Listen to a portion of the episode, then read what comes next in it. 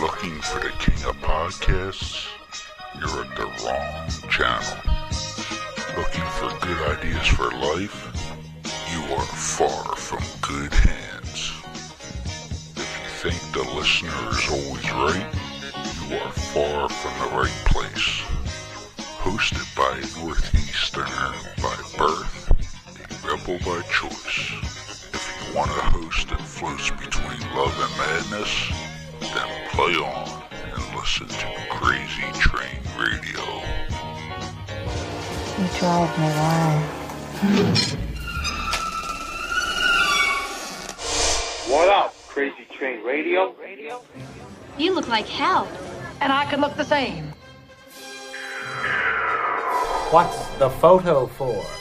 You want answers? I think I'm entitled. You want answers? I want the truth! You can't handle the truth. Truth, truth, truth, truth,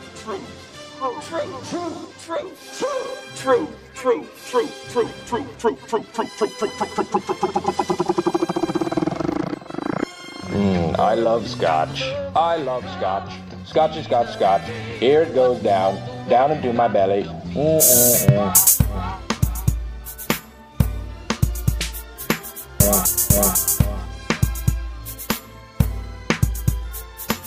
What's it open?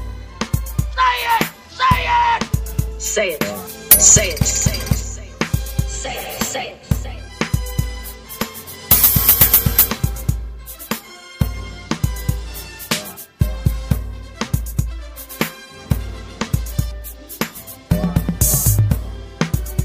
Say it!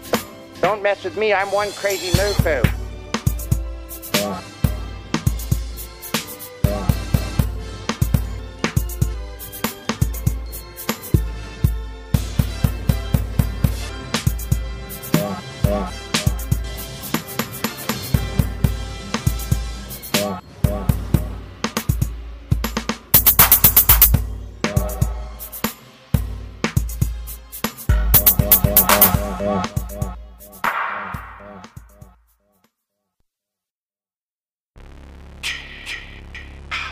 Hey there, Friday fans. We know how much you enjoy the movies. Enjoy grabbing your Friday merchandise and interacting with the Friday family, whether it be at conventions or during our particular watch alongs. Well, when you're looking to get yourself masks, why not check out our friends over at Camp Blood Customs out of New York State and order your specific custom mask from any other films. All orders are made specifically. Your needs and wants are. Make sure you find Camp Blood Customs on Facebook, Instagram, and all over social media and order yours today.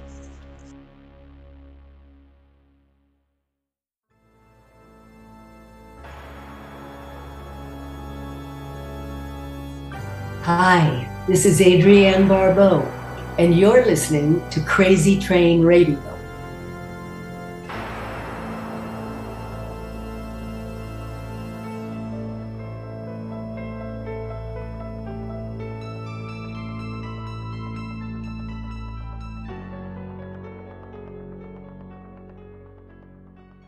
Hey folks, it's your least favorite host in the podcast world Croc, Jonathan Steele.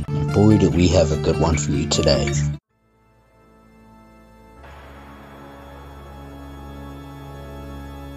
So, ladies and gentlemen, boys and girls, children of all ages, boy, am I excited about this one. This next guest is born and raised in Sacramento. She is a multiple time award nominee for awards such as Tony's, Golden Globes, and others over her extensive career. But we got her because of a newer book that was released Grease. Tell me more, tell me more.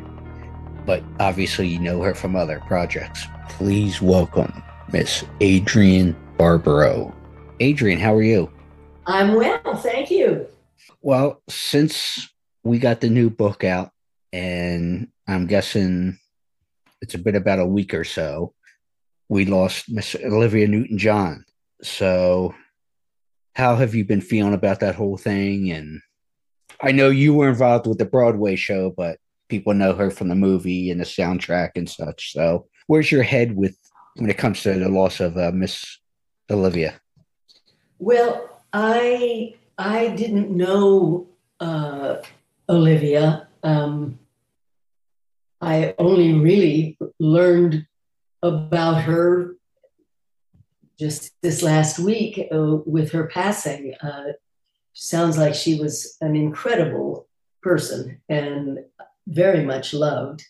And her work for uh, breast cancer was uh, valuable, really valuable. But um, I wasn't involved with the film at all, and and our paths never crossed. Yeah, and like I said, I know you were involved with the Broadway show and such when things got going, hence the book and the anniversary and such. But the one serious thing we will go with, uh, since you mentioned about what she did for breast cancer and such, is, and I'm a survivor myself of a couple different other forms, is if anything, please do your annual checkups and annual physicals, male, female, it doesn't matter. You know, just stay on top of your health. Definitely, definitely. Uh, I have a friend who's in surgery today. Never went to a doctor until, you know, turned out to be too, oh, not too, not quite too late, but yes. You know that get those get those tests. Yes, definitely for sure. So with the book though what has been the response been? Because there was a couple of you guys involved with putting this book together. So what have you heard feedback wise well, well actually more than a couple were involved in putting the book together. There were three of us who led the charge but um, the book stemmed out of a zoom meeting that the original cast of grease had right after the country went into the quarantine. Um, uh, it was one of my first experiences with Zoom, and I was thinking, oh, you know, I don't think I'm going to last very long with this. Uh, but the original cast and the director and uh, the producer, and um, there were about I don't know, 12 or 14 of us on the on the Zoom meeting. And we started telling stories about our experiences, everything from our auditions to uh, the romances that took place on stage to uh, or off stage to um, what it was like, uh, you know, doing the show for a long time and and what it was like opening night when the reviews came in and they were bad and all of that. And what I thought was going to be an hour Zoom meeting lasted four hours. We were laughing and crying and stories I had never heard because I, I left the show fairly early on. The show opened February 14th of 72. And um, I left to do Maude in July.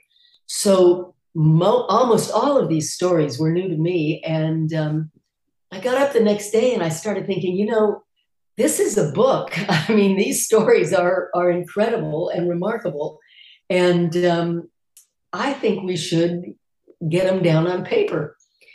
Because the show, of course, is you know a worldwide phenomenon, and um, and so I ended up talking to the fellow who directed the show originally, Tom Moore, he directed the Broadway show, and then he directed uh, several of the national companies, the touring companies. And we enlisted the aid of one of our producers, Ken Waissman. And then we we got a we we, we reached out to my agent, uh, my literary agent, and she said, "Oh yeah, I can sell this." And so the book is a compilation of stories from over a hundred actors and musicians uh, and crew members who were involved in the early production of Grease. Uh, some names you will recognize John Travolta, who played Doody in the first National Company, and um, Barry Bostwick, of course, who was the original Zuko, Marilu Henner, who was the original, original Marty when the show was an off, off, off Broadway, much different presentation in a trolley barn in Chicago. And um, uh, Peter Gallagher, Treat Williams, names you would know from television and film, and then other other actors who went on to great careers doing other things. And everyone's we we sort of set out a list of categories and said, you know, if you've got a story about your audition, or if you've got a story about getting fired or getting hired or any, you know, and um, and then we put the book together, and it's gotten great reviews, and uh, it, uh, it's been out since June. You know, was number one bestseller in movies and theater or theater and musicals when it first came out, and um, it, it's just sort of delightful. Uh, all about how the show came to be, and um, uh, it's fun. And anybody that's inter- you know and then of course we we released it for the 50th anniversary of the show. And the uh, the portion of the royalties uh, are going to the actors fund so it, it was a great way to spend two years in quarantine i'll tell you. Well grease tell me more tell me more is out now. You can get it at all your usual suspects barnes and noble amazon all the fun stuff.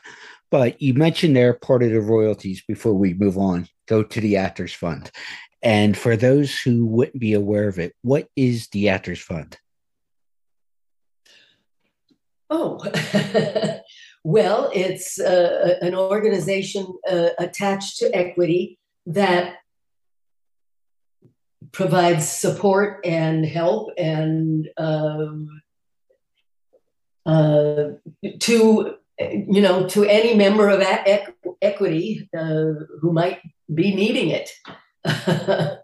it's been around for a long time, and and you know it's interesting, Jonathan. You caught me unaware. I've always just known what the Actors Fund. It's a charitable organization, and I've always just sort of taken it for granted. It started in eighteen in 1882. Um, but it's a, a, human services organization to provide the needs of the entertainment community.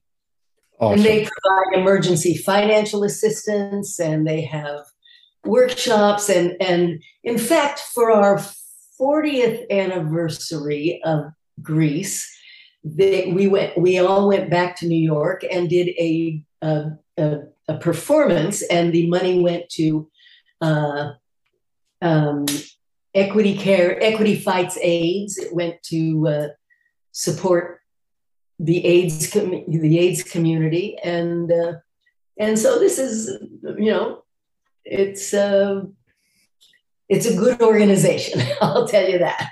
yeah, but no, it's good that you are you guys, not just yourself, are trying to do good not only with the book, but you did that performance, like you said, for the 40th anniversary and such. So that's good to hear. So if folks haven't gotten the book, check it out. Please do so. But I'm curious to know to dive into your background. Where did the thought of keeping journals start for you? Um, I think I was in fifth grade.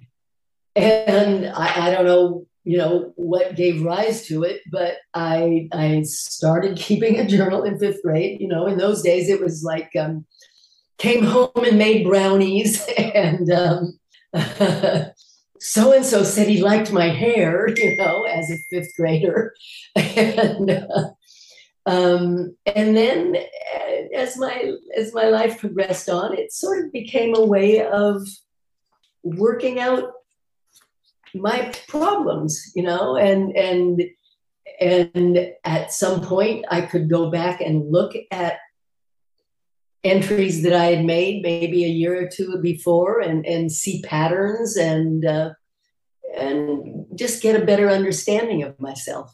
Well, and here's the other thing, and you probably already crossed this thought at least, but I'm sure most people notice you're a of three Walker, William, and Cody.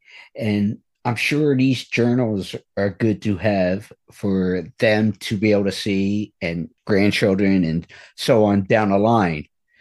It must be nice to be able to retrospect to say, hey, I got these journals from different stages of my life that my kids and grandkids and everybody will be able to enjoy. I'm sure there's stuff in there they're not going to want to read, but I have also kept a, a, journal for for both the boy, the twins. I don't, I don't know if I, I don't think I, I'd have to go down and look in my safe and see if I if I wrote for Cody, but I I kept a journal for the boys because, um, and I don't do it much anymore, but uh, you know, might be fun for them to go back and, and read about what they were doing in grammar school and junior high and high school. And then when time came to write my memoir, um, I thought, wow, I have this trove of, of material, you know, but it was it was interesting because um, I found that I, I really didn't write about my career at all. I mean, I, I uh, the fellow who edited my memoir or my publisher came back to me after I had put it together and said, Well, can't you tell us more about Maude? And or uh, I mean, I don't have anything written down about opening night of Grease. You know, I wasn't writing about those things. I would write. I was writing about my emotional life, I guess, and my social life and things like that, and romantic life, and uh, so it wasn't as great a source, although there is one story in my memoir, uh, which I, I've titled The Rat Movie, which, is about uh, my going to Russia to do a low budget film, me and 50 rats. And uh, it was a pretty hysterically funny experience. Um, and I did write about that in detail. So they came in handy uh, when it came down to, you know, writing my memoir. There you go. But speaking of entertaining overseas, one of your early, I guess, things you did career wise was entertaining troops on army bases. Yes, and- it was it was actually my first paying job. I was 18 years old and I went over to what in those days was known as the Orient, you know, now it's Southeast Asia. We were in Japan, we were in Korea, right on the DMZ. I did write about all of that. They shot, and, the North Koreans shot and killed three GIs who had been at one of our shows. Um, we were in uh, on an atomic testing center called Johnston Island that didn't allow women to stay. We landed, we did our show, and we took off. Um, Okinawa uh, ended up on Waikiki Beach at uh, Fort DeRussy, I think it was. it was a it was three months uh, of a, of an incredible experience, a sort of a life changing experience uh, and we got paid seven dollars a day. I still remember that. well, especially at that stage of life, at 18 years old and all, and graduating high school, and just things that go on at that time period in one's life. What did your parents say when you go, "Hey, I'm going to go uh, do this thing, and we're going overseas and all that"? Oh, my parents uh, were. They've always been great supporters of, of my career and, and you know any choices that I made. My parents divorced when I was 12 and, and I, I was raised by my mom. And when I told her that I was going to go to New York to try and be an actress on Broadway, she would have rather me go to LA because it was closer, but they were they were always supportive and uh, I don't know if she was excited that I was going for three months. I think I have a feeling she probably was.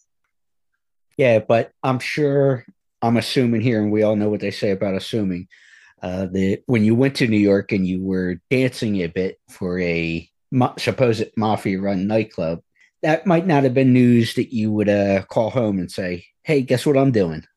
actually, that is one of the the, the thing um, entries in my in my journal, or else it was a letter that I found that I wrote to my mom, where I was saying to her, um, you know, I, I although I I don't know if they're I think they're connected, you know. But uh, no, my mother was. I mean, if she had concerns, if she had worries, she certainly never, uh, you know, raised a red flag or, or said you can't do that and you've got to quit that job or anything like that. Exactly. Well, you obviously did Grease. Uh, you got a Tony Award for that as well as Freddie Rizzo and done Fiddler on the, the Roof. I got I got the Tony nomination. I yes. didn't win the award. yes.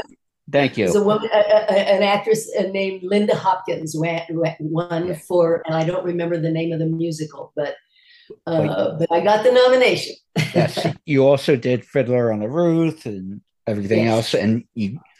We'll get into the TV and movie stuff in a minute, but do you have a preference because you're obviously still a working actress you and i know in the email exchanges with your representative you're doing voiceover work. So you've done so much but is there something that you pref- prefer as for whether it's the voiceover work whether it's the stage work or film? No there isn't. It really comes down the medium is not what is as important to me as the role or the character. I mean, I love doing the voiceover work because it's it's not very demanding. You know, I don't have to get up at four in the morning and go sit in a trailer for 14 hours, and I don't have to put on makeup, and I don't have to make sure my hair looks okay. Um, uh, but I, I, I, I do it, it just depends on the role. It just depends on the role. The last stage role I did was uh, Pippin's grandmother in the national tour of Pippin.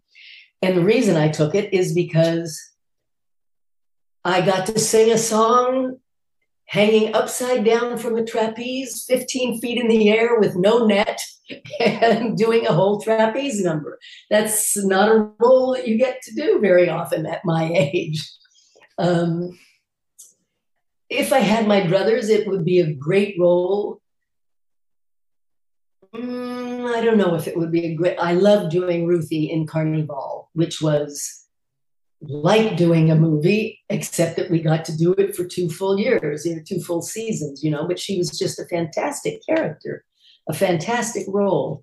So um, I'm not as comfortable doing stage anymore because I've got I'm a morning person, you know, so I wake up at five thirty or six, no matter what time I went to bed.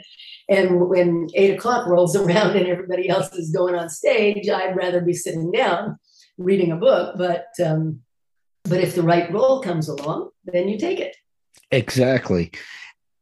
And obviously, I want to touch on the movie stuff and everything else like that. But I was just remembering, I guess it would have been last year in 2021, I went to an outdoor convention for a friend of mine and happened to cross paths with you. It was a quick hello and stuff, and you couldn't have been more pleasant. So I'm curious to know when you do do conventions and stuff, because people would know you from Escape from New York and The Fog and things like that, Swamp Thing. Do you enjoy getting to interact with fans on a one on one basis like that? Yes, I do. I do. Um, it's I, I never I never put a word to it until a couple of years ago when I think I was doing a convention and I, I think it was Lou Diamond Phillips. And maybe it was one of the earlier ones that he had done. And he said you know it's just so gratifying. And it's true. I mean i, I mean I, I like people anyway. I'm you know I, and i and i enjoy getting to hear their stories, although there's not much time when you're doing a convention. But you know, um, I do. I I like doing it. I well, like meeting people. Well, is there a story that and I know I'm probably catching you off guard here, but is there a story that sticks out off the top of your head that you, that really surprised you? Hey Adrian, Yes. I like this or I like that. Yes, yes, there there is one. Um, there are actually two that stay in my mind, and they were fairly early on when I started doing conventions. And I'm going to try and separate them in my mind. But there was one fellow who came up and said that Maude, the, the, the comedy show that the series that I did, Maude with Bea Arthur, had taught him that there were families who could yell at each other and still love each other. And he had never known that in his family, that all he had known was anger and rage, I guess. And he really clung on to our series for hope, I guess. you know, that was one. And then there was another young woman who came up to me, and I, I wanted, I know it was on the East Coast. And she said that again, my character in Maude, Carol, had I don't know how did, how did how did she exactly put it? She had my name tattooed on her shoulder, which was quite surprising to me, um, because she said that character in Maude had given her permission to be the person, the woman, the girl, the woman that she wanted to be, whether or not you know it was independent or divorced or gay or whatever it whatever she took from it she she learned from that character. Um, and those two stories have always stayed in my mind. Um, and then there was one other fellow although i didn't meet him at a convention. I don't know why he was there, but he was at a soccer game for my children. And he told me that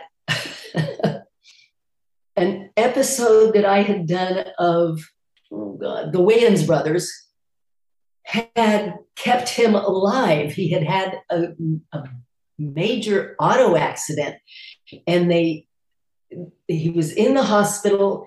He was they told they didn't think he was going to survive and he just kept saying to himself he loved the wayans brothers and he kept saying to himself if i can just you know make it through till the next episode of the wayans brothers and that episode came on and it was i didn't even remember the character or the character's name or anything but he came up to me and said you played and i don't remember her name uh, oh, you know, and it was the way he told the story was just like, wow.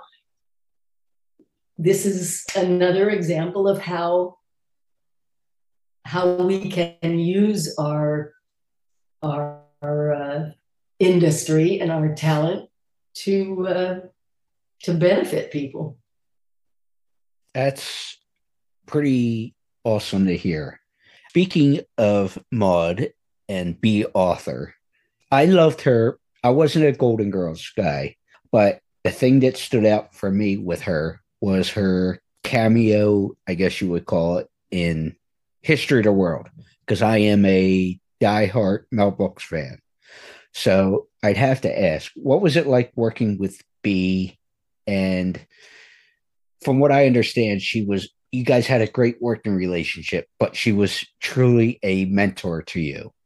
She was she was fantastic. She was the penultimate professional uh, comedian. I mean, nobody like her. Uh, very giving, loving. She didn't suffer fools. You know, if if if you weren't doing the work or if, if something wasn't right, she she would put her foot down. But um, I, I and I've said this many, many times before. I sort of took it for granted because I had never done television. I'd never worked with a cast or anything like that in, in TV series, and so it wasn't until I went off to do guest stars on other series that I realized how incredibly giving she was and how the the show was the most important thing. Bea was not the most important thing. Uh, the show was. And so anything that she could do or that any of us could do that would make the show the best it could be was what she was interested in. Um, we it was like you know I had six years of not going to work. I had six years of going to see my adopted family and laughing and having great fun and uh, and just sharing a lot of love.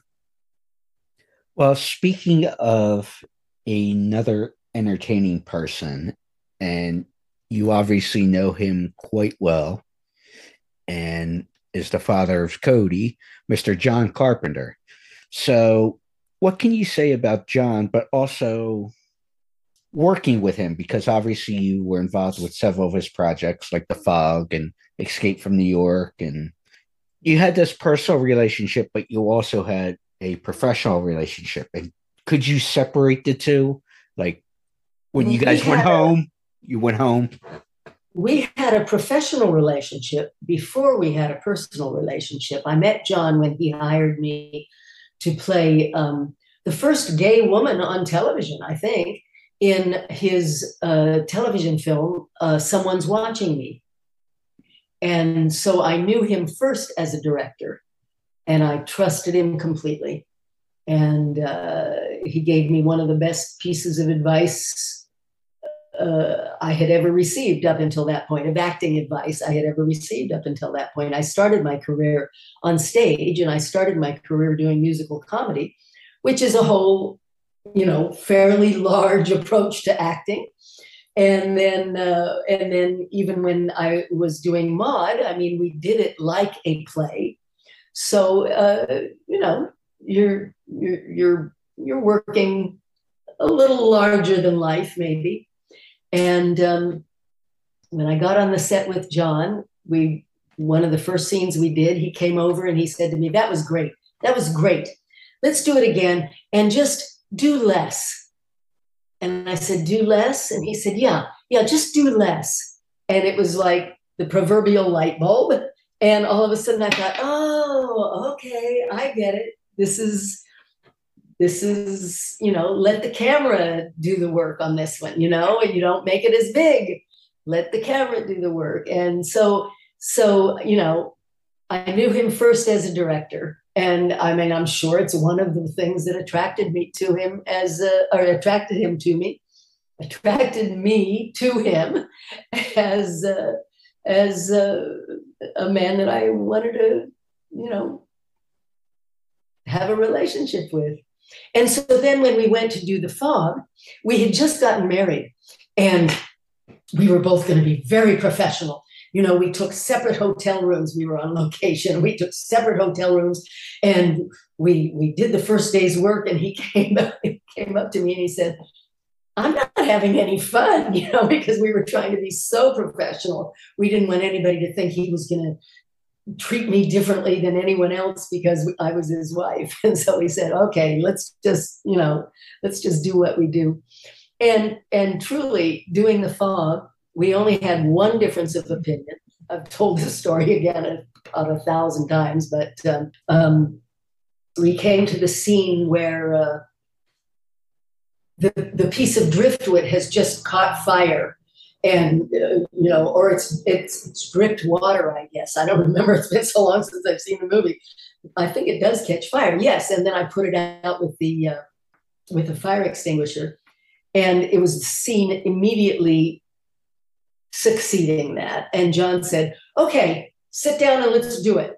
And I said, "Sit down? Oh, John." I don't think she'd sit down. I, I, I, that, that's she's too anxious. She's too nervous. He said, okay, stand up and let's do it. and that was the only difference of opinion we ever had as a director and an actress. Well, you also had an opportunity to work with another legendary director in Wes Craven with Swamp Thing. Mm-hmm. And everybody just loves Wes for his work throughout the years. Miss dearly. And do you have any real fond memories that stand out of Wes? You know, I guess I am, how do I say it? I am fondest of what he was able to accomplish under really difficult, bad circumstances. Um, he wrote a wonderful screenplay. We got on location, and the producers just kept pulling the budget out from under him. So he had to keep rewriting, he had to eliminate scenes, he had to eliminate characters. Uh, we didn't have a makeup trailer one day because they hadn't paid the rent. There were crew members who were going to jail because they were doing something they shouldn't be doing. It was a really hard shoot. And somehow I, it didn't give me the opportunity to spend a lot of time with Wes away from the set because we were working 14 hours a day and then he had to go see dailies and, and prep for the next day. And he was a very gentle man uh, very supportive but he had his hands full. And the fact that the movie came out as good as it did is only thanks to wes in my mind now I'm sure you talked about this before, but with this particular project, there was a little bit of a shit disturbed, I guess is the best way to put this, because uh, there was a scene that made the American DVD, but it was for only the European release and all that stuff because of a nude scene.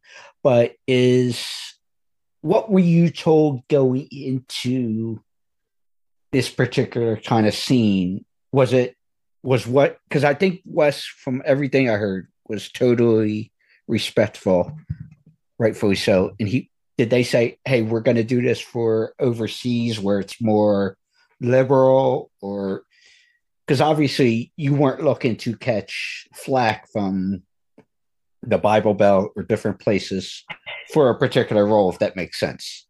You know, I have no recollection of any of it. And I never even knew about the brouhaha of, about the it appearing in the American version until I guess it was some mom who rented it from a, a, a blockbuster and and for her son, and then you know she brought she brought it to the forefront.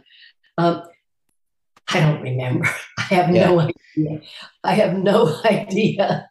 Um, uh, and I don't even remember talking about it at the time. Uh, I, I'm sorry. No, no, it's fine. It's yeah. It wasn't. It wasn't. You know, I'm not even sure if I knew that they were that it was only going to be in Europe or that it wasn't going to be. I don't. I just don't remember. Um, I remember years before that, my first television film was uh, Houdini with Paul Michael Glaser and um, Sally Struthers and uh, Vivian Vance. And my agent at the time called and said, Got an offer for you. This is what they're paying, and blah, blah, blah, and blah, blah, blah. I said, Great, that's great. And then he called back and he said, Well, they want to do a, a, a semi nude scene, you know, from the waist up, I guess, for European release. And, uh, you know, we need to get your approval and what do you think and blah, blah, blah. And I was just so. I was just so concerned that nobody see me from behind because that yeah, I said, well, okay, so it's got to be this and this and this and this and this. And then I hung up, and my boyfriend at the time, who had heard the whole thing, said, wait a minute, wait a minute. We're gonna and I don't know if I can say this on TV, but I mean on radio, but I, You could say it. he said, You're going to show your tits and you didn't get any more money? You know? It was like, what kind of an agent is this? Fair question. I do, remember that, but I don't remember anything about Swamp Thing. Hey, fair question. You know, at least cough up a little more money. You know, it's only fair. You know, I just wanted to protect myself. I didn't want anybody on the set that didn't belong there and that kind of thing, you know. no, no, totally get that because they, and I've talked about this with other guests before. There's riders, and you, it's you know, you got to protect yourself, and that's definitely uh, a good thing that you were looking out for yourself. But that is kind of funny with a boyfriend Yeah. at the time. But you know, Very practical. He yeah, no, I, like I said, I can't blame the question. Hey, should you get more money? Totally. But uh, the one other guy I want to ask about before I let you go is Tom Atkins. Oh, I love Tom. Oh, I he, he, he, I had a chance to, you know, talk to him a few more minutes at that same show I crossed paths with you at, and talk about it. He's such a genuine guy and very nice guy. Now he said it was funny. He said to me when we were talking for those couple minutes, he goes, "I can't believe that all these people are here to see me." Like he was genuinely surprised. He had a line uh, because I remember, I know which one this is. It was the first one we did after the pandemic. It was Yeah. outdoors. It Yes. was incredibly windy and 95 degrees. Is, is that You guys were both yes, you guys were both troopers, but we were next door to each other and yeah. Oh tom just uh, yeah well uh, you know everybody loves him. He's he's fantastic. And and when you talk to him, it's you could see why everybody loves him, you know. yes yes. But you worked with he's him on a couple. my, he's, he's one of my best friends he's the reason i i do the conventions usually i mean my first question we have we share the same uh, convention manager and my first question is always well is tom going to be there because if tom's not going to be there i don't know if i care about going but if tom's going to be there that's another reason i want to go so You know, it's funny you say that as far as being one of your first questions. And I know folks who do wrestling conventions, horror conventions, you name it. And that's usually one of the coolest things I hear is they'll ask if so and so is going to be there because they have that personal relationship. So it's great that to hear that that you have that camaraderie. But I mentioned earlier before I let you go, you're doing some voice work. Is there anything you can talk about? Um, well, right next next week in New York at the Museum of Modern Art, they are screening a film that I did two years ago called Unearth with um, Marc Blucas. Uh, so, but that's something that's you know that was done a while ago. But it is they're screening it at at MoMA in New York. So I'm going to fly in and do a little Q and A afterwards. Um, I just finished doing two animated films. Um, uh, what are they called? Uh, superhero animated films, which I can't talk about yet. I just finished doing another video game, two video games or one, another video game, which I can't talk about yet. Um, I have a couple of horror films in post production. Um, the last TV show that I did was um, Cowboy Bebop uh, on Netflix. Um, and in between all of those things, I do video captioning for the blind. I do the narration of the action on screen that's taking place in between the dialogue for all your favorite TV shows, uh, movies, um, and that's that's one of the reasons I, you know, I've had to reschedule with you several times because uh, we're sort of at the mercy of the television production company when they us material, you know. So I've heard. so obviously, like I said, and the reason we we do appreciate the time is the newer release, which has been a selling like hotcakes, I should say, is Grease. Tell me more. Tell me more. Talking about the anniversary of Grease, the Broadway play. And may I say one other thing? Um, if anybody needs to know what else is going on, uh, my website is probably the best place to find me. Uh, uh, www.abarbeau.com. But I'm also on Instagram as Adrienne underscore Barbeau. And my Instagram posts end up on my Facebook page, but I don't I don't use my fake Facebook page ever since, you know, politics got so Yeah, yeah, we can't go there. yeah, but um, they can find me at Adrienne underscore Barbeau on Insta or abarbeau.com. And obviously, we will put links to that, the book on Amazon and Barnes and Noble. But Adrienne Barbeau, thank you so much for the time. Thank you.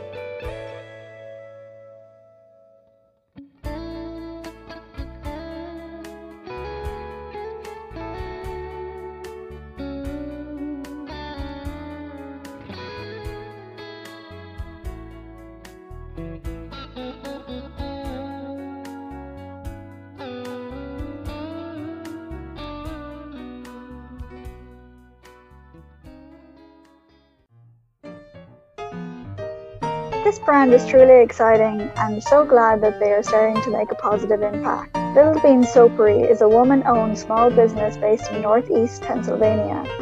Little Bean Soapery does so much as all products are handcrafted and offer many different things for both men and women soaps, scrubs, body butters, bath bombs, solid cologne, and much more.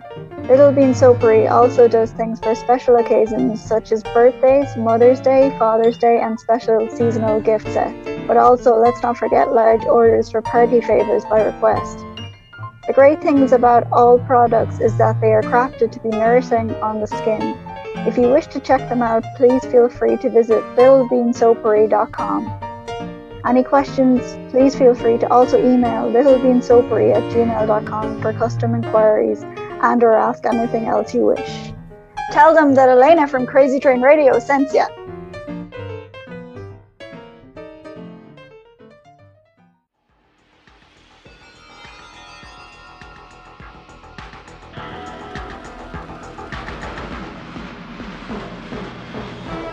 Hey there, it's Allan Trautman, Tarman from Return of the Living Dead. And if there's anybody you should listen to, it's me about listening to Crazy Train Radio. Go do it. Go away. Do it now.